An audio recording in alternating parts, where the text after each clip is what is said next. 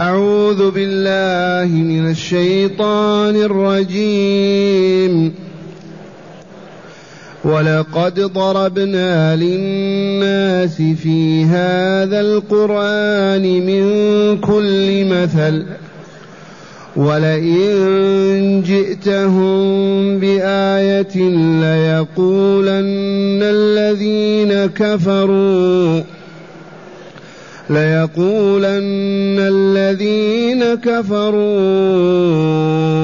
إن أنتم إلا مبطلون.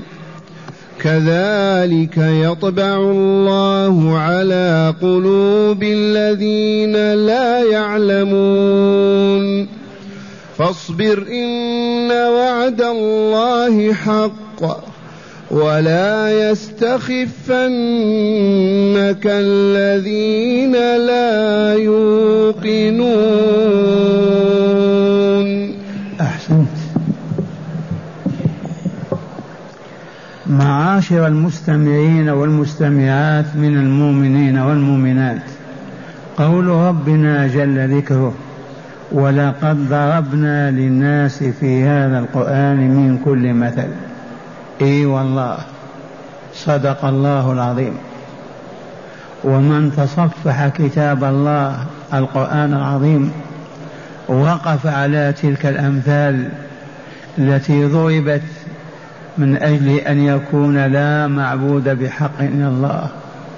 الأمثال التي ضربت لأن لأن يؤمن يؤمن بمحمد رسول الله صلى الله عليه وسلم وأنه رسول الله الحق والصدق. الأمثال المضروبة للحياة الثانية والدار الآخرة. الأمثال المضروبة لبيان علم الله وقدرته وحكمته ورحمته.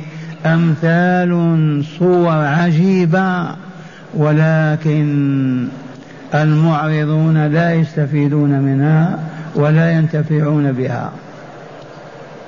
ولقد ضربنا للناس أبيضهم وأسودهم أولهم وآخرهم وبخاصة الذين نزل القرآن بينهم في مكة وحواليها في هذا القرآن العظيم من كل مثل والمثل الصورة الموضحة المبينة للحقيقة. والجمع أمثال. فهذه الأمثال في التوحيد في إثبات النبوة المحمدية في إثبات كمال الله وجماله وجلاله وعظمته في أن الدين الإسلامي حق في أن البعث حق في أن الجزاء يكون على الكسب في هذه الدنيا في كثير من صور القرآن.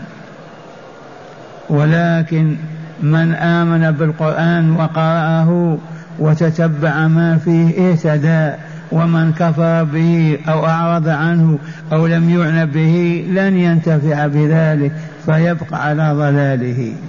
أما الله فقد أدى ما ينبغي للناس بضرب هذه الأمثلة. ولقد ضربنا للناس في هذا القرآن العظيم من كل مثل. ثم قال لرسوله صلى الله عليه وسلم ولئن جئتهم يا رسولنا بآية على على وجودنا على قدرتنا على عظيم سلطاننا على صدقك في نبوتك على أنك رسول الله على أن الدار الآخرة حق على أن الجزاء في حق. هذه الآية لو جئتم بها كعصا موسى أو أعظم من ذلك ماذا يقولون؟ وهم كافرون. ليقولن الذين كفروا إن أنتم أيها المؤمنون المتبعون لمحمد فيما يقول ويزعم لمبطلون تعملون بالباطل وتعيشون على الباطل. وقالوا هذا لما شاهدوا انفلاق القمر على جبل أبي قبيس آمنوا قالوا سحر وكذبوا. وإلى الآن هذا شأن البشرية. لو يظهر الله آيات ومعجزات لما آمنوا بها. لما لأن الكون كله آيات ومعجزات. من خلق هذا الكون؟ من دبره من قدره من ما يسألون ابدا حتى لا يعبدوا الله. لا أقل ولا أكثر حتى لا ينهجوا منهج الحق ويستقيمون على دين الحق. لا حول ولا قوة إلا بالله. وها تعالى يقول كذلك يطبع الله على قلوب الذين لا يعلمون وبالأمس كانت الآية مثل هذه. الذين لا يعلمون يطبع على قلوبهم فلا يفقهون ولا يفهمون ولا يعرفون ولا يعلمون. لماذا؟ لأن ذنوب الكفر والشرك والباطل والمعاصي والجرائم غطت القلوب غشتها ذهبت عنها النور بقيت في ظلمة وصاحب هذه الظلمة والله ما يؤمن. كالأعمى يشاهد الطريق ويمشي فيها. والآية دليل على وجوب طلب العلم. العلم الذي هو معرفة الله بأسماء وصفاته. العلم بمعرفة محاب الله ومكاره العلم بمعرفة كيفية المحاب وكيف ترك المكاره العلم الذي يراقبك في الدار الآخرة فتعمل ليل نهارا وتستصغر عملك ولا تكل ولا تمل لأنك مقبل على الدار الآخرة لتدخل الجنة دار النعيم. العلم وقد عرفنا وشاهدنا الجهل الذين ابتعدوا عن القرآن وما عملوا به. رأيتهم أطهارا أصفياء أنقياء والله ما كان. والأمة الإسلامية لما كانت تعلم سادت علت ارتفعت بلغت عنان السماء سادت الشرق في الغرب والشرق والغرب لما جهلت هبطت واستعمرها الشرق والغرب. وما زال الجهل هو العقبة الكؤود التي تحول بين المسلمين وبين كمالهم وسعادتهم. فالفسق والفجور والظلم والإجرام والزنا والربا وقتل النفس البشرية كل هذه الجرائم والله الذي لا إله غيره ناتجة ناجمة عن ظلمة القلوب وعدم البصيرة لجهل أصحابها. وحسبنا قول الله تعالى إنما يخشى الله من عباده من بنو هاشم الأغنياء البيض السود من يرحمكم الله العلماء بما لا بالصناعة والزراعة والفلاحة ولا بالتسجيل والتضليل ولا بالشعر ولكن بما بمعرفة الله معرفة حقيقية تملأ قلوبهم بحب الله والخوف منه ويعيشون على الحب والخوف. الحب يعملهم على الط... يحملهم على الطاعات على عمل الصالحات والخوف يبعدهم من معاصي الله. وهذه أمة الإسلام مع انتشار العلم كما يقولون ما زلنا هابطين. الفسق الربا الزنا الفجور الكذب الخيانة الشح البخل كل هذه المضايا والله موجودة في أمتنا. ما سبب ذلك؟ عللوا. الجهل والله للجهل كيف نخرج من هذه الظلمة؟ كيف نصبح عالمين عارفين؟ ما عندنا طريق. ممكن سلوكه إلا طريق واحد. أسهل ما يكون.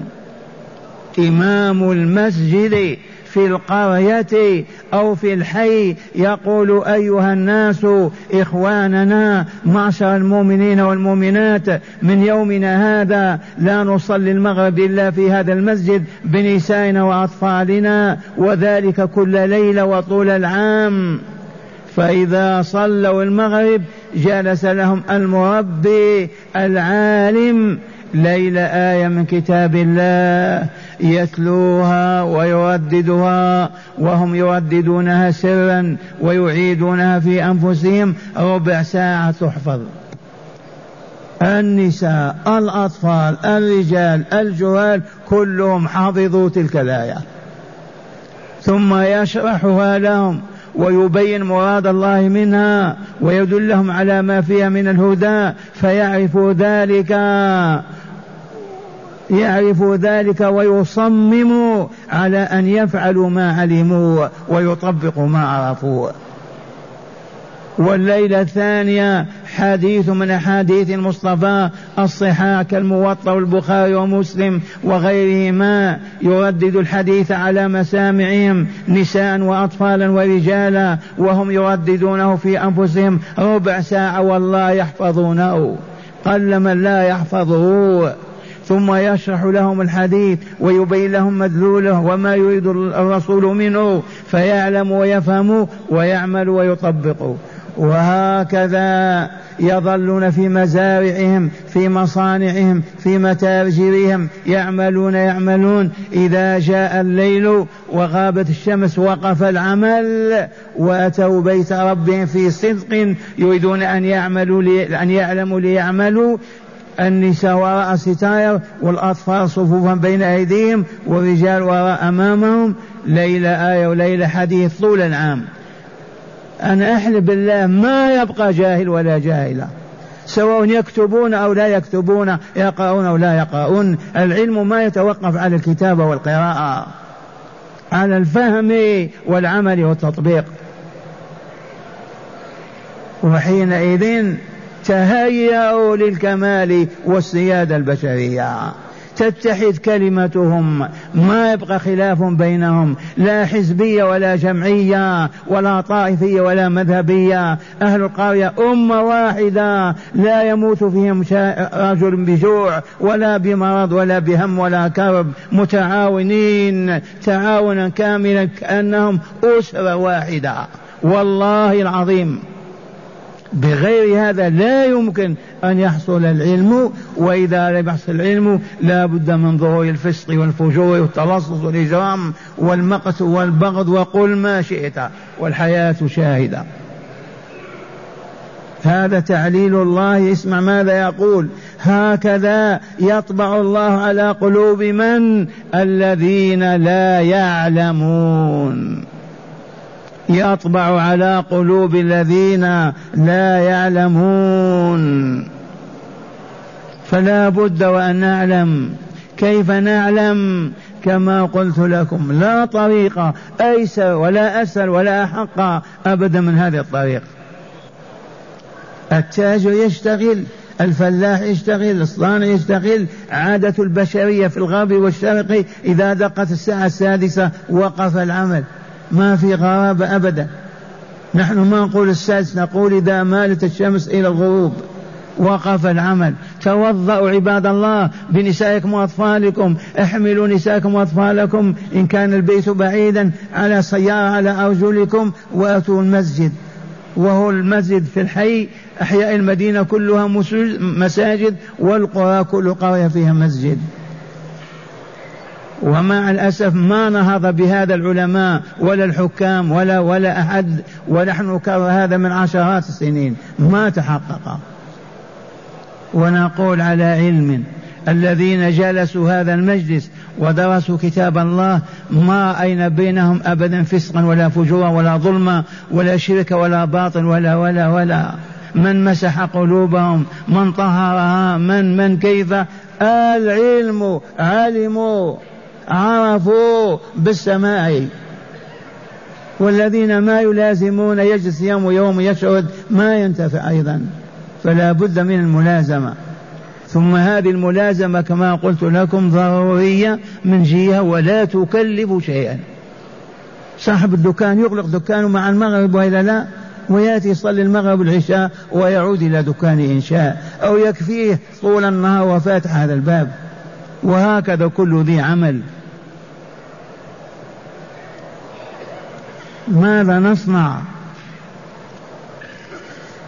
والحمد لله قالها الله لي. قال فاصبر يا رسولنا إن وعد الله حق. لا إله إلا الله. فاصبر لا تكرب ولا تحزن. إن وعد الله حق سوف ينجزه. فإن آمنوا واستقاموا وعبدوا ربهم وأيقنوا نجوا كملوا سعدوا سادوا وإن رفضوا وأصروا على الهبوط والسقوط يمضي فيهم وعد الله بالهبوط والسقوط والذل والهون والدون. فاصبر لما إن وعد الله حق. ثانيا ولا يستخفنك الذين لا يوقنون. لا إله إلا الله. عجيبة قرآنية. هل في قريش موقنون؟ هل أبو جهل يوقن؟ عقبة بن أبي معيط النضر بن الحارث كيف؟ سبحان الله. هذه تشمل كل من يدعي الإيمان وما هو بموقن. تشمل كل من يقول هو مؤمن ولكن ما هو بموقن. بوعد الله ووعيده وما أعده الله لأوليائه وما أعده لأعدائه من عذاب عذاب الدنيا والآخرة.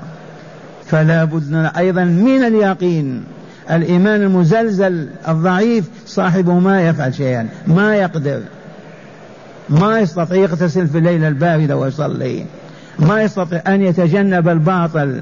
ما يستطيع أن يجوع ولا يمد يده أن يجوع ولا يأكل محرما لضعف إيمانه. سبحان الله العظيم. هذه الآية كما هي وإلا لا؟ ماذا قال تعالى؟ ولا يستخفنك يا رسولنا الذين لا يوقنون بأقوالهم الباطلة وتهديداتهم وما إلى ذلك وإصرارهم على الباطل والشر والفساد لأنهم لا يوقنون. لا يستفزونك ولا تبالي بهم واصبر وينصرك الله وهو خير الناصرين. وصبر رسول الله ونصره الله. وهكذا كل داع ينبغي أن يقف هذا الموقف. واصبر إن وعد الله حق ولا يستخفنك الذين لا يوقنون. عجيب هذه. ما قال الذين لا يؤمنون؟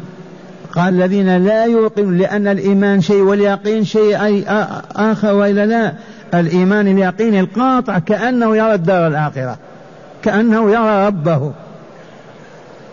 بخلاف مجرد مؤمن إيمان لا يقين فيه صاحبه ما يفعل شيء ما يقوى على شيء. أقرأ عليكم الآيات من الكتاب. قال معنى الآيات بعد إيراد العديد من الأمثلة وسوق الكثير من الحجج وعرض مشاهد القيامة في الآيات السابقة تقريرا لعقيدة البعث والجزاء التي أنكرها المشركون من قريش. قال تعالى ولقد ضربنا للناس في هذا القرآن من كل مثل.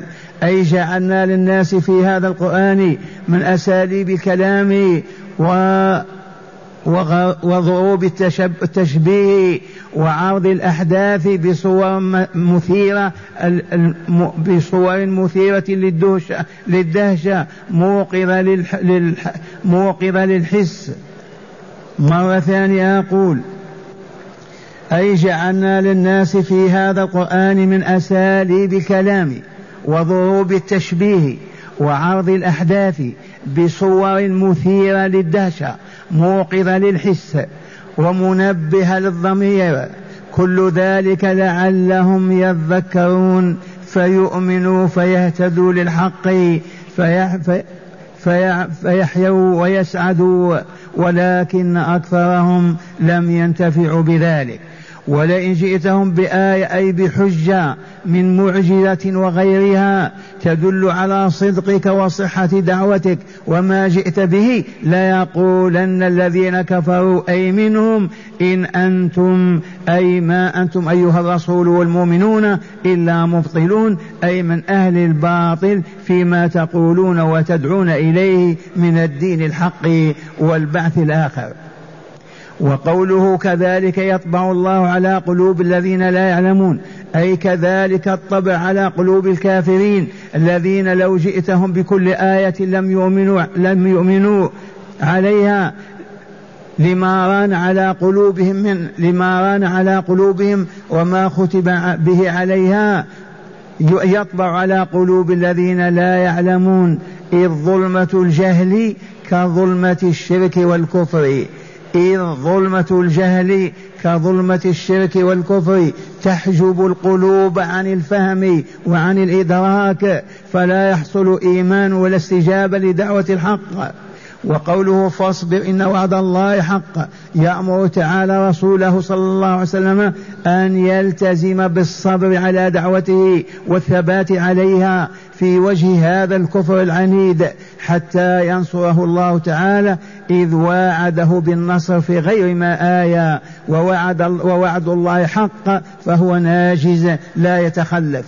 وقوله ولا يستخفنك الذين لا يوقنون أي اصبر ولا يحملنك عناد الكافر المشركين وإصرارهم على الكفر والتكذيب على الخفة والطيش والاستجال بترك الحلم والصبر. والمراد بالذين لا يوقنون كل من لا يؤمن بالله ولقائه إيمانا يقينيا. إذ هذا الصنف من الناس هو الذي يستفز الإنسان ويحمل على أن يخرج عن اللياقة والأدب والعياذ بالله. مع هداية الآيات. بسم الله والحمد لله. من هداية هذه الآيات أولا إعذار الله تعالى إلى الناس بما ساقه تعالى في كتابه من أدلة الإيمان وحجج الهدى. أعذر الله الناس. ما بقي من يقول يا رب يوم القيامة ما علمتني ما ضربت لي مثل ما بينت لي أبدا. إذ بإرساله الرسل وإنزاله الكتب وبيان هذه الأمثال ما بقي عذر لأحد على الله. نعم. ثانيا أسوأ أحوال الإنسان عندما يطبع على قلبه لكثرة ذنوبه فيصبح, فيصبح لا يفهم ولا يعقل شيئا وفي الخبر حبك الشيء حبك الشيء يعمي ويصم. حبك الشيء يعميك ويصمك تصبح أعمى ما تبصر وأصم لا تسمع. والذين أحبوا الدنيا وشهواتها ورغبوا فيها والله أصابهم هذا. فهم صم عمي ما يشاهدون آية من آيات الله. من منين؟ من أمريكا إلى الصين واليابان. ما يشاهد ما يشاهد شيء. الآيات بين أيديهم. الأشجار النباتات الحيوانات الحيتان في البحر الكواكب في السماء الموت والحياة أمامهم كل هذه الآيات ما يشاهدونها. ما يقول من خلقها من أدارها من دبرها من هو هذا من هو نسأل عنه نعرفه. هو الله ما يبحثون ولا يسألون. والعياذ بالله. حبك الشيء يعمي ويصم. ثالثا وجوب الصبر والتزام الحلم والأناة مهما جهل, جهل الجاهلون. الدعاة عليهم أن يتحملوا الدعوة بالصبر والأناة. ولا ينقبضون ولا ينزعجون أبدا للسب والشتم والتعيير أو عدم الإجابة والطاعة. عليهم أن يبلغوا والله ناصرهم. هذا وعد الله في هذه الآية. والآن نسمع الآية. نعم.